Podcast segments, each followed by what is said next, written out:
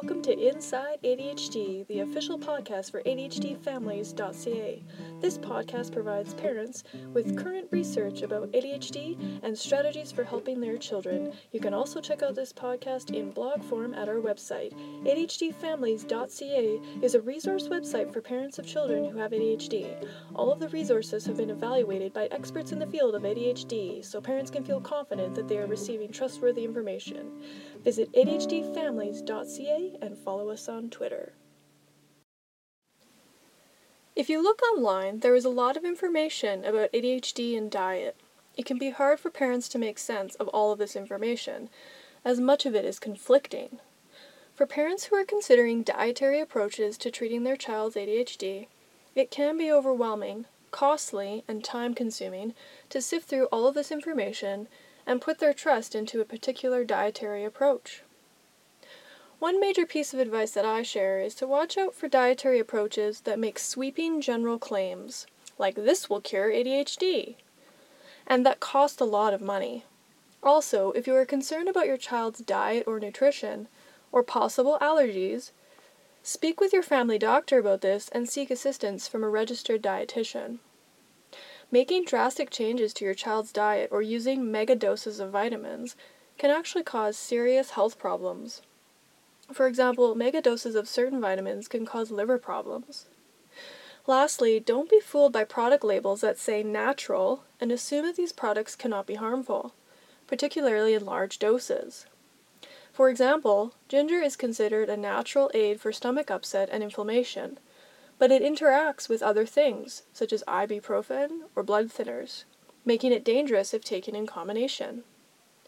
If you are considering dietary treatments for your child with ADHD, consider the research that has been conducted in this area and the limitations of this research. The first meta analysis, which is a study of studies, that was conducted in this area was in 1983, and it focused on the Feingold diet, a diet that eliminates certain colorings and preservatives. They found a very small effect that was not significant, meaning that this diet did not significantly help to improve ADHD symptoms, specifically hyperactivity. In 2012, another meta analysis was conducted that looked at both diet and food colors. These researchers found that about 8% of children with ADHD may have symptoms related to synthetic food colors. They also concluded that about 30% of children in the studies were responsive to the diets. However, they noted that the research in this area is very outdated and they recommended a renewed investigation into the influence that diet may have on ADHD symptoms. A recent review in 2014 noted several limitations of the ADHD diet research.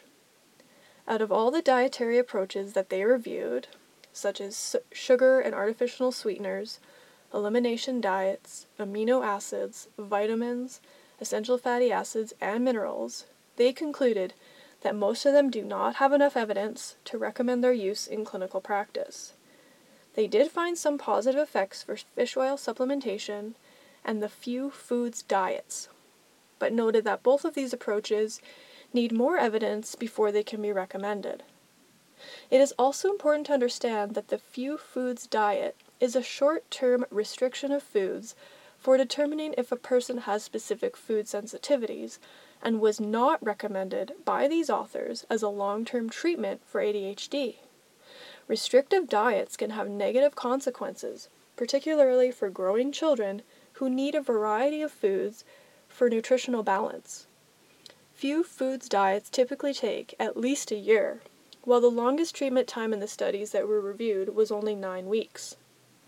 Other issues with the ADHD diet research include many studies that were not blinded, meaning parents knew that their child was on the special diet, which can contribute to false positive effects due to the parents' expectations that it will work.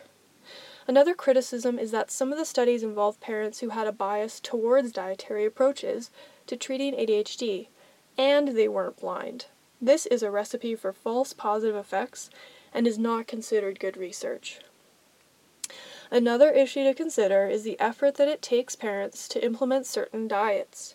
The more restrictive rules you have about what about what can and cannot be eaten, the more that parents need to look for specific foods or products.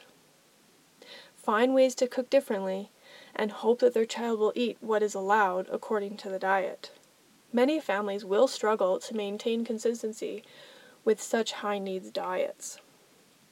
At this point, it is a good idea for everyone to keep a balanced perspective about the research that has been done in this area so far. Since the 1983 meta analysis, which showed no benefits, there has been some inkling of benefit for some diets and perhaps fish oils. However, it is clear right now that we need more research that is of higher quality. In the meantime, it is recommended that parents understand where diet may play a role in their child's overall health, rather than seeking a dietary approach to cure their ADHD. Diet is just one of many areas of our lives, such as sleep, exercise, social support, and education, that can affect how we feel and function in everyday life. Parents may want to consider making very small changes, such as increasing vegetables, in these areas to help their child before seeking out more intense diet approaches that may or may not work.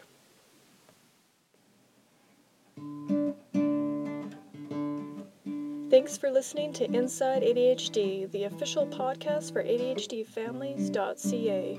For more information about ADHD and how to help your child, visit ADHDfamilies.ca and follow us on Twitter.